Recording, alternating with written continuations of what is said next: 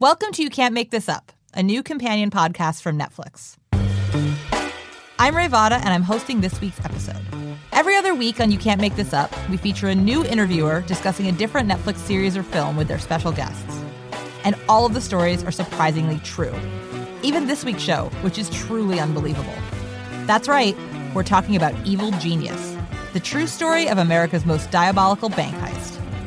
And here to tell us what it's all about is Matt Bellassai. Matt is a comedian, author, and host of the podcast Unhappy Hour.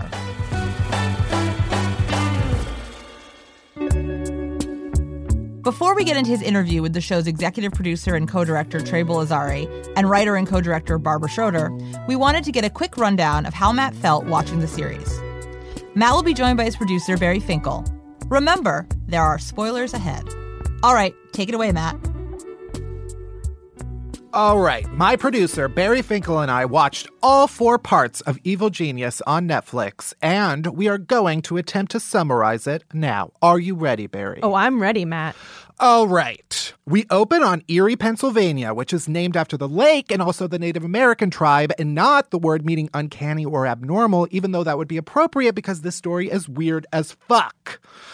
So, a pizza delivery man named Brian Wells leaves Mamma Mia Pizzeria to deliver two pizzas. An hour later, he walks into a bank with this really cool steampunk rifle shaped like a cane, and it would be totally badass if this wasn't a real life bank robbery and also if he didn't have an actual bomb strapped to his neck. Not a fake bomb, a real one.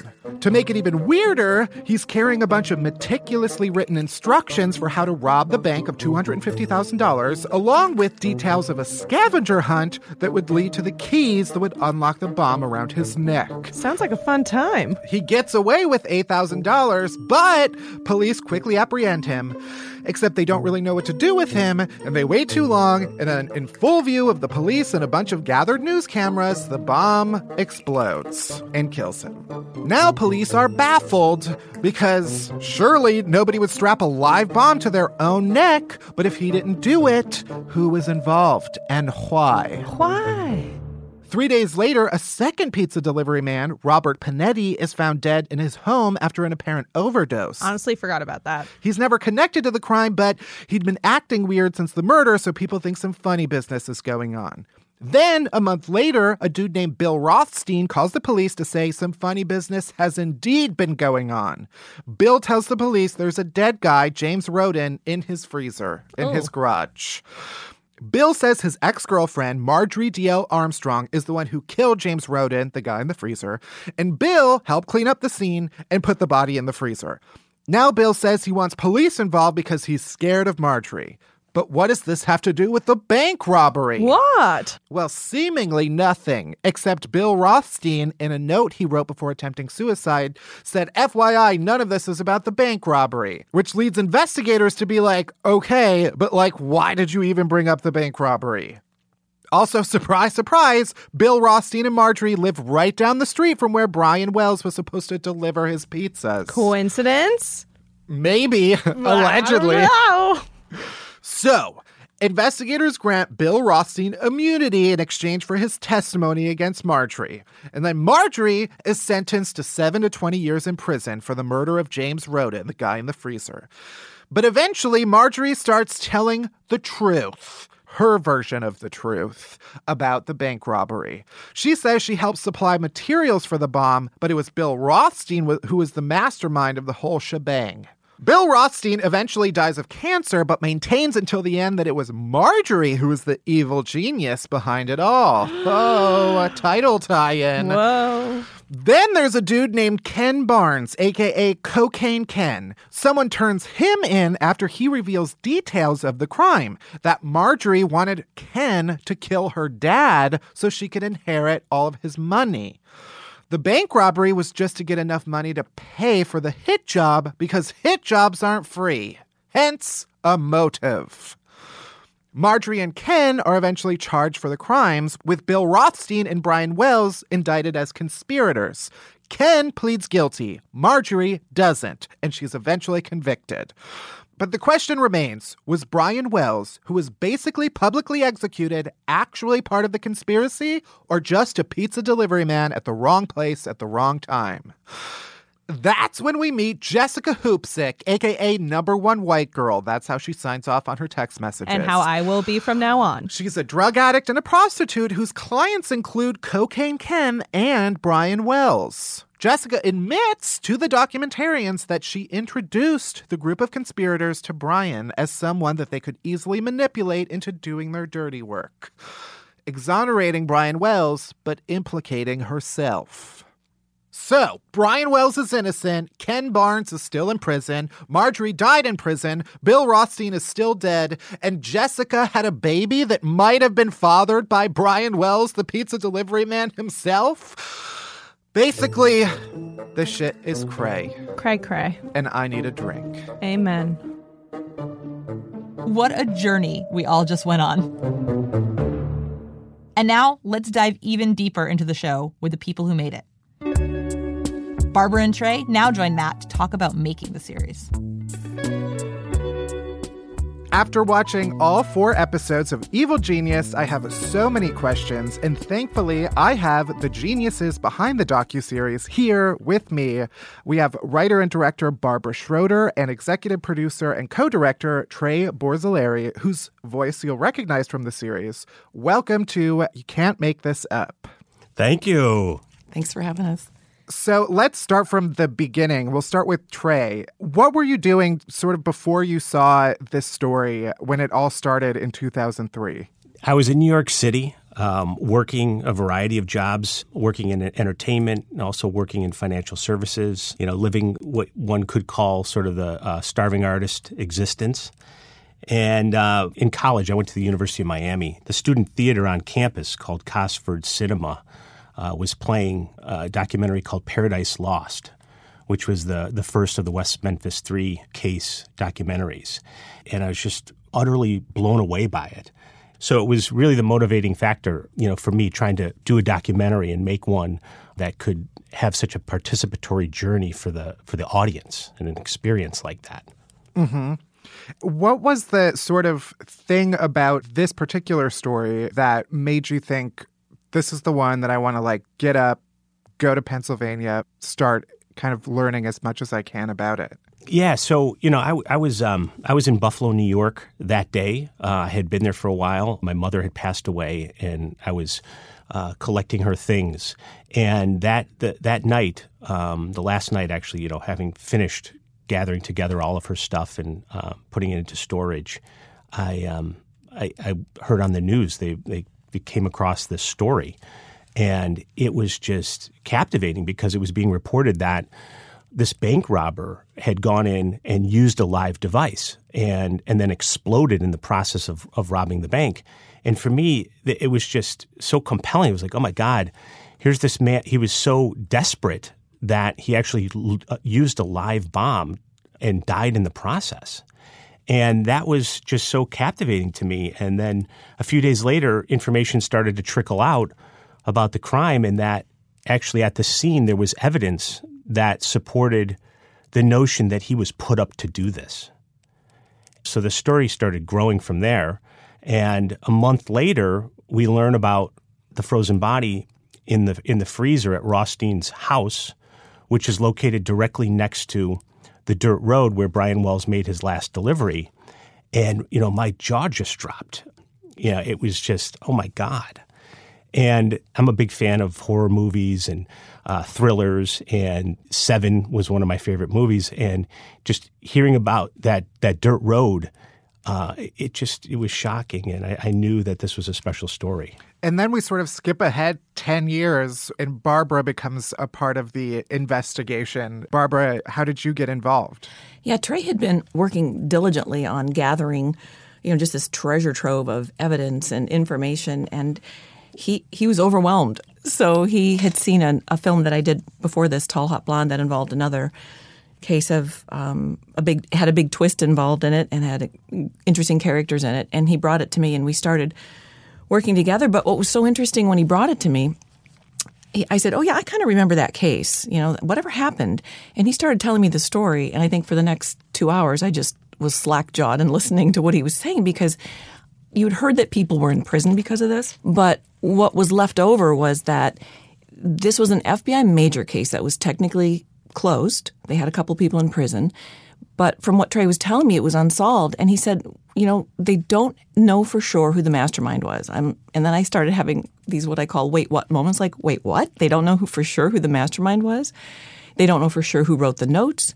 And there was the big overarching question, which was all about the pizza guy's innocence. Like, was he in on it or not? And it just was mind boggling to me that these questions had not been answered. So we kind of joined forces, and I'm a seasoned investigative journalist, and Trey was like the citizen journalist. And he impressed me more than a lot of colleagues that I've worked with. So it was a really great journey to go down that path together and try and get the answers to those questions that needed to be answered, not just for you know the sake of curiosity, but also for the town of Erie and for Brian Wells's family. I mean, they had some big questions that had not um, been answered for them. Yeah, the story is sort of 15 years old now. Trey, you've been following it since day one. Barbara, now it's been five years, I guess, that you've been a part of it. What made you finally say this story is sort of complete enough that we're ready to make this documentary? You know, why why release it now? Well, I have a funny backstory to that. When Trey first brought the story to me, I'm like, oh, we can get this done in a year, year and a half. And then it took like as every time we would open up a door and get some information and Trey had these great relationships. That's like one of the tenets of good journalism. He had relationships with people that he built. And when he would open up a door, there would be another Re- revelation and we'd have to go down another path so we just the story just kind of took on a life of its own the investigation yeah and and it just you know it took really 10 years to get your hands around the story. And it, you know, because it went cold, there was there was always something on the horizon. And then even after Marjorie's uh, federal trial, there were many more questions uh, than answers. So it wasn't really until you know these breakthroughs that you see in the in in the film, you know, especially with Jessica, you know, that didn't come till much later. And once you have that, you know, once you you reach Jessica and and her her story, it's you, you can look back and, and see the whole case in a new light. Yeah, I, to me, one of the most consequential kind of moments is Jessica's confession. So we learn from her that, you know, Brian Wells, not only was he innocent, but that she was sort of the one that brought him into the folds. I'm curious to know, like, what goes through your head when you are about to get this confession from her. Like, what is that like to kind of go through that moment when you have this key integral part of the story that is about to be just given to you? Well, you know, you have to, it was a long time coming. And so, you know, the case is what brought us to her. And so, you know, to step back, um, you know, when, when the indictments came, uh, the federal indictments on Marjorie Diehl Armstrong and Kenneth Barnes, there was a, a, search warrant that was unsealed at that time, and that was a search warrant of Ken Barnes. And deep within those pages revealed Jessica. And that was the first time that the public found out about her. And in reading that, I had a hunch that she had more information. And so it took a very long time to make that hunch turn into something tangible. And, you know, tangible is obviously what you see in the film. Yeah. I mean, the other thing that I was curious about was whether you talked to Brian's family after Jessica's confession and whether they had any, you know, reaction to basically him sort of being let off the hook. Yeah, I, I actually called him. I talked to one of the sisters and one of the brothers, and uh, Brian's mother is still alive. And we wanted to include them in the documentary. The doors were always open to them. But I think they were suffering from media fatigue and they were so you know, all these years they've been saying Brian's innocent and nobody's been listening to them. And so they never fully cooperated with us. But when I talked to his sister, I said, look, we've got some compelling information from, from Jessica. And I actually played a little clip of the confession over the phone to her. And she got very quiet and was very still. And I said, please tell your mother that we have this information. And we'd love to talk to you and get your reaction. And she still wouldn't didn't want to engage. I, I'm not sure if she was shocked to hear that or if she was worried that it would be somebody else trying to, you know, another reporter trying to just get their emotions as opposed to really moving the story forward. We'd love to know if they saw it and what they think. One of the things that struck me was for how crafty they were, I still can't wrap my head around what the end game was for the robbery. Like I can't imagine that this robbery would have gone off well. like, there's no world in which that would have worked. Yeah, it doesn't seem rational and it doesn't seem like they really did it for the money, you know? And who believes that a bank has $250,000 in cash laying around? I mean, they didn't do their homework on that one if they were thinking they were going to get that. So it's as crazy as the people who were involved in it. You know, they were all very intricate, convoluted uh, people, and that reflects in this case that they pulled off. Yeah, and I liked, I think there was another interview where I saw you both talking about kind of the fact that for as smart as they thought that they were, they really weren't.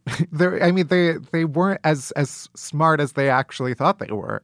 They like to think that they were the smartest people in the room, but there were these kind of fundamental flaws in their plan. Yeah, you brought up one of my, our favorite quotes where Bill Rothstein, you know, sits in the uh, state troopers barracks and says, "Hey, I'm the smartest guy in the room. I want to tell you that right off the bat." I mean, what an opening salvo that is to the whole case. Like that must have been, you know, pretty insulting to the uh, to the investigators. that that is also one of my favorite lines. It's just so uh, immediately condescending and amazing and because we're so interested in hearing people's reactions how did you how did marjorie resonate with you? What was her what did you think of her when you first met her? Was she off-putting? Was she intriguing? Um, that is i could i could talk about her for probably longer than the entire series. I i'm so i mean i'm also just fascinated by characters like her to begin with and she I, she just really delivered just for how kind of erratic her thoughts are, for how smart you could tell that she is. You know, one of the things I was interested in was that she seemed to find some solace in talking to you, Trey, but also kind of seemed constantly aware that you were probably telling a, an unforgiving story about her. How did you kind of walk the line between having compassion for her but but staying objective? Yeah, I mean, you know, from the start, I was basically horrified by her. You know, it was just it was a fine line. It was, you know, when when you talk to somebody that long, it's easy to sort of dwell in a safe place. And, you know, and that was what we did. And and because, you know, in essence she's a narcissist, it was never hard to get her to talk. She was just always talking. But what became challenging was to try to channel her towards the subject that I wanted to get into it was like she had such a seek and destroy mentality. You know, it was she was always trying to manipulate, you know, her agenda in everyone she faced. I mean, even when we would sit together in the prisons when I would visit her, you know, it was like she was constantly scanning the room, trying to figure out how she would best dwell in this place, you know, whether it was tackling the vending machine where she would want, you know, everything you can imagine to, to snack on, candy bars, potato chips, pizza, chicken parm sandwiches, you know, just, you know, more, more, more. Um, she was the most unique person I'll, I'll probably ever encounter. Well, and it was interesting to watch Trey's relationship with her. And just as an aside, I actually I wrote a few letters to Marjorie, and she was like a buzzsaw when she wrote back. And I thought, I'm I'm not I'm not communicating with her anymore. That can be Trey's area because it was really it was intimidating, and she was you know powerful and give me this and I'll give you that, but you have to give me this. And and I realized in watching how Trey so expertly navigated her. Um, and then also seeing the other relationships that Marjorie had with men. I mean, the, there's this theory in, in the world of mental health where people that are sociopaths and, and um, narcissists like Marjorie, that they look for and search out, they want, they, they, can, they really click and connect with empaths empathetic people. Trey's a very empathetic person, very easy to talk to. So she kind of gets her claws into people like that. And just to watch her and to hear her when she starts to manipulate and the way she, if she doesn't like what you're saying, like at one point, you, you probably heard it in the series where she says, Trey, I'll sue your effing balls off. And like, whoa. I mean, it's one thing, just say, don't do it. You know, it's like, it's, it goes to such extreme. So it's fascinating to watch that narcissist sociopath feeding on or trying to get the empath and almost sucking the life out of them. And it's interesting. A lot of people that see this say to us, Hey, I kind of know somebody like that in my life who you know, I'm nice to them and they just, they constantly want my attention and want to convince me of things and want things from me. And it's interesting that people find shades of Marjorie in, in real life. Yeah, I, I wonder, was there any point where you were afraid of Marjorie? Like, were you afraid of what she might do to you? You know, when she makes that threat, did it feel real? Well, yeah. I mean, you know, she. What it's funny you mentioned real. You know, she part of her agenda was being real. You know, she said it numerous times. She always put her best real person out there. Even when she knew there were times where whatever, you know, if she said something, it, it could be detrimental to her. She was so impulsive that that didn't matter. And she, in her history, she has a, a track record of doing impulsive things that, uh, in in the end, brought her harm. But you know, going back to the beginning with her, when I started communicating with her, she hadn't been ruled publicly as a suspect in the case, and I was very apprehensive, not only because of her, but also because I had a feeling that there were other people involved in the case, other co-conspirators that were not learned of yet in the investigation. So it did it did cross my mind that you know if I did carry on with her and she felt like I was getting too close, or you know that she was perhaps a phone call or a letter away from another co-conspirator on the outside that the investigation didn't know about yet, and that concerned me greatly. Yeah. It concerned me because you know I didn't know maybe she would send somebody after me. You know later I interviewed some other former actually cellmates of her and people that actually lived in the, in the same cell with Marjorie. And um, one person in, in, in particular shared that Marjorie was calling up ideas of, you know, could she execute hits on people outside of prison? And you know, when I learned that later, I was like, wow. When you know, in the beginning, when I had that sort of feeling, you know, it, it, it proved to be true. We, we were also very cognizant of the fact that we were dealing with a woman who was deemed mentally ill. So there was this fine line because you don't want to, you know, we didn't want to like miss, I don't know what the right term is here, like misuse that or misrepresent that. But the way that she would, she would even use her mental illness to try and seduce us. She would say things like, I know I'm mentally ill, but I need this and I, I'm not street smart. I know I'm bipolar. So the level of, manipulation that she could reach, where she would use her own mental illness to try to manipulate people and to lure them in. You know, watching her try to do that with Trey and other people and watching him withstand that was great because he finally was able to take the confidence that he had gotten from Marjorie and really confront her towards the end of their relationship, which was something he didn't do for years. He just, he was very steady and he waited for the right time and the right moment. And then he went for the truth. And I hope you agree that he was able to get something that nobody else had been able to get. Yeah. Yeah, for sure. yeah, I, I, keep going back to just yeah how how unsettling of a person she was. I mean, even before I saw in the final, because I I had no idea that she is not alive anymore. And when we were watching it, I was like, oh god, I'm even afraid to ask questions about her. what what happens if she uh, listens to this podcast and then thinks I asked the wrong question and finds me? Oh yeah, yeah. The fact that you got um you know got to ask her some of those tough questions in the end is is amazing. Yeah, and, and there was this uh, you know this other fear factor you know with her was her belief in voodoo, and uh, which she referred to as psychic karma of the universe.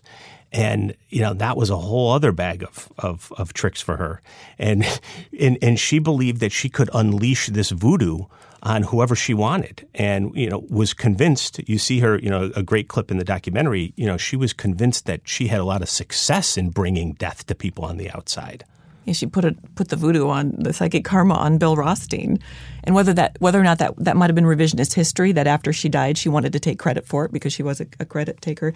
There was a great line. It was in um, the Pop Sugar article. Um, Brinton Parker, I think, was the reporter. She had a great phrase for Marjorie. She called it revoltingly magnetic. I think that really captures. Yeah. yeah. Oh yeah. Oh my gosh, that's a great way to put it. You know, at her federal trial, you know, there was when the jury went into deliberation, there was this moment, and it was like, oh my God, can you imagine if if she gets acquitted again? You know, and for me, I was like, oh my gosh, uh, I think if that happened, the the sun and, and moon would re- reverse positions. Yeah, I, one of the other elements that you know sets the whole series apart is the fact that you know the central villain is a woman and even you know Jessica as as a central character is a, a, woman, and we don't often get to see women in true crime stories kind of behaving as the villain. Did it change the way you approach the story in any way? Well, it's it what it's what made me far more interested in doing the story because that was yet another unusual aspect of the series was that there was a you know potential female mastermind, and there was one moment where I, in going through all of Marjorie's, you know, letters and audio with Trey and her history, where I actually felt sorry for her. And that was the moment when she's 23 years old.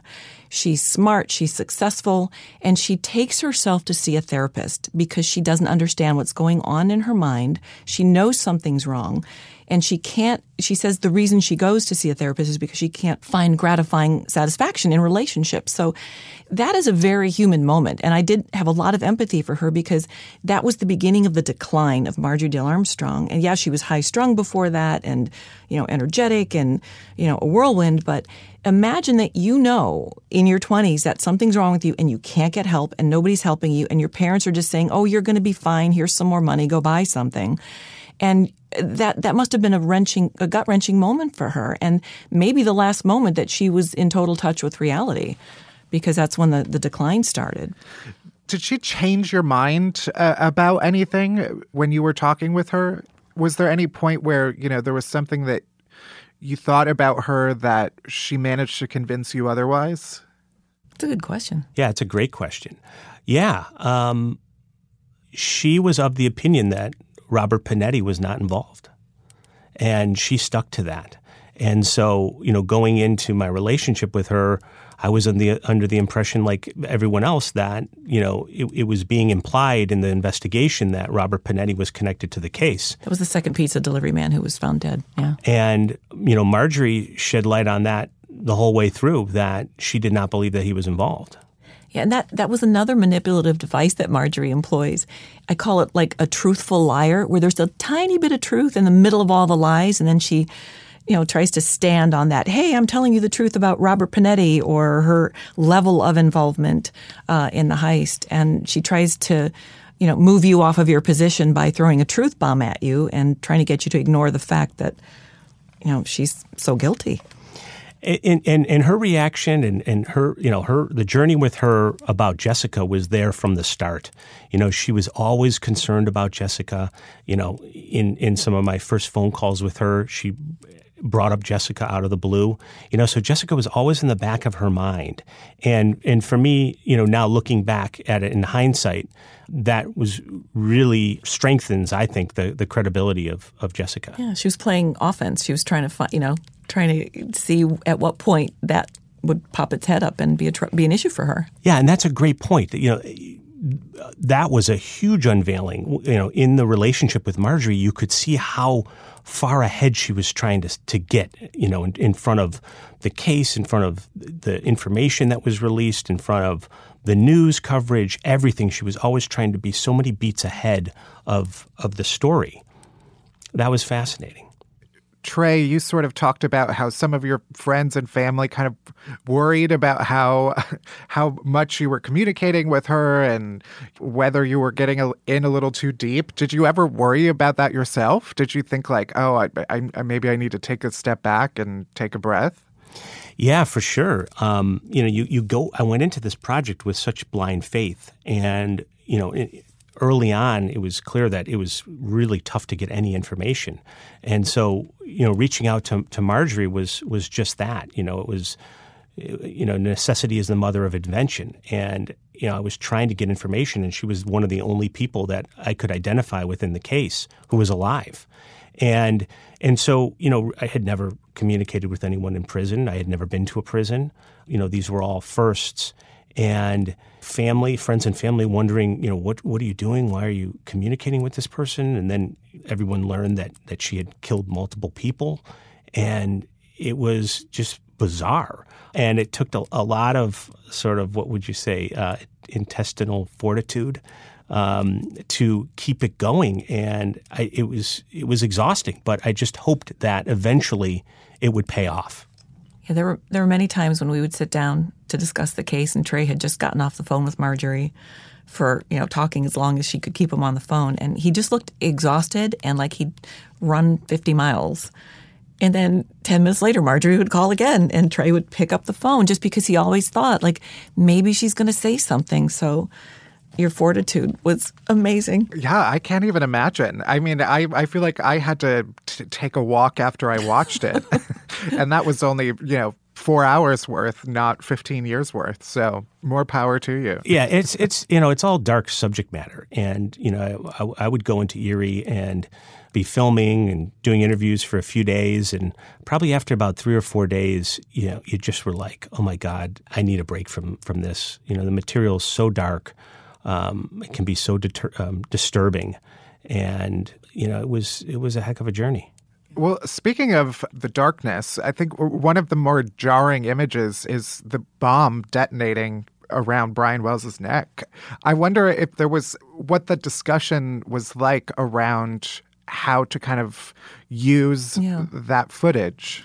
Yeah, we, we knew from day one that we didn't ever want to show the entire explosion, which you know it, it lives online in you know dark places. And we and we had a, a shout out to our editor Alex Calleros because he was so pivotal in helping shape this story and and the nuance. I mean, we went over that opening segment where you you really don't see the full explosion, but we went over that frame by frame by frame and we tested it and we showed it to people like at what point is it too much and we wanted we don't show it um, i mean it's jarring in the opening sequence in the first 10 minutes but if you look carefully you we cut away the minute that you see the first flash so you know very well edited because it's effective and it makes you realize in an instant the horror and the you know the, just the wrenching death that this poor soul had to go through.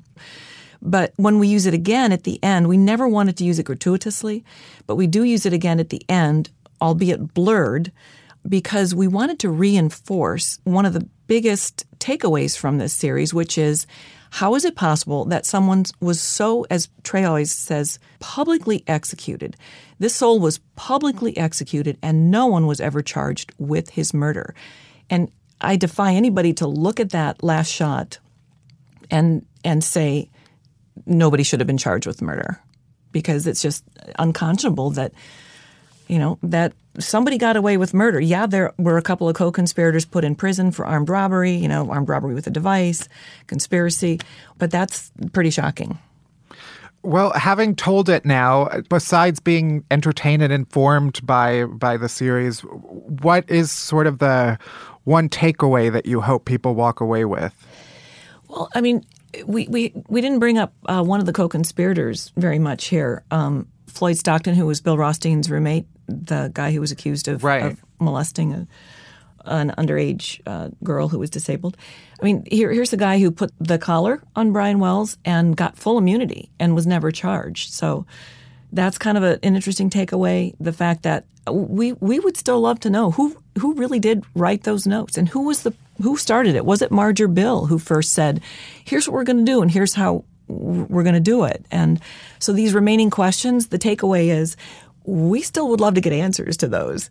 We answered a few questions that remained, and this case just keeps giving. If you're somebody who wants to dig into a case, um, dig into this one because we would love to pursue and find out. You know, Erie. I think the city of Erie would like to know the answers to these questions, and the family of Brian Wells deserves a lot of answers because what they went through is just beyond what any family should ever have to go through to see someone they love die like that. Yeah, absolutely. You know, we hope that that this could spawn deeper questions. You know, if if the investigation, you know, missed in essence the the the information that that Jessica provides, you know, if if they were wrong about um, Brian Wells's culpability, then what else could they have been wrong about? And Floyd Stockton's immunity, what was that based on? Was that based on you know lies, or was it based on truth? And it would be great to you know take a deeper dive into those questions and and see what can be revealed. You know, in, in, in a way, it is a second chance at, at justice. Well, I, I wonder before I let you go, what happens next then? Do you how do you kind of follow up on the story now that the, the series is out? Well, it's interesting. Every other case that I've worked on, you kind of do it, you kind of tell the story, and then you move on. Mm-hmm. I'm still so intrigued by this case, and I, I think the same thing for Trey. It's like this, it, it won't let you go because there's still that that search for you know for truth. So, um, you know, we'd be, we'd be happy to do more. I'd, it'd be great to you know show some deeper dives into these characters because they're such unique characters. And one of my favorite documentaries growing up was Grey Gardens. And Marjorie Diehl Armstrong is Big Edie and Little Edie all rolled into one with a you know a dash of crazy and evil. So it it would be you know nice to maybe do some deeper dives and, and see what people are interested in that have watched this. Like what are what do you want to know? Because we we have a lot of information. We probably could have done ten episodes, but Yeah, and, and one thing that'll help is you know a big thank you to all the the, the relationships that um, I was able to, to to form early on. Um, you know that helped make this happen.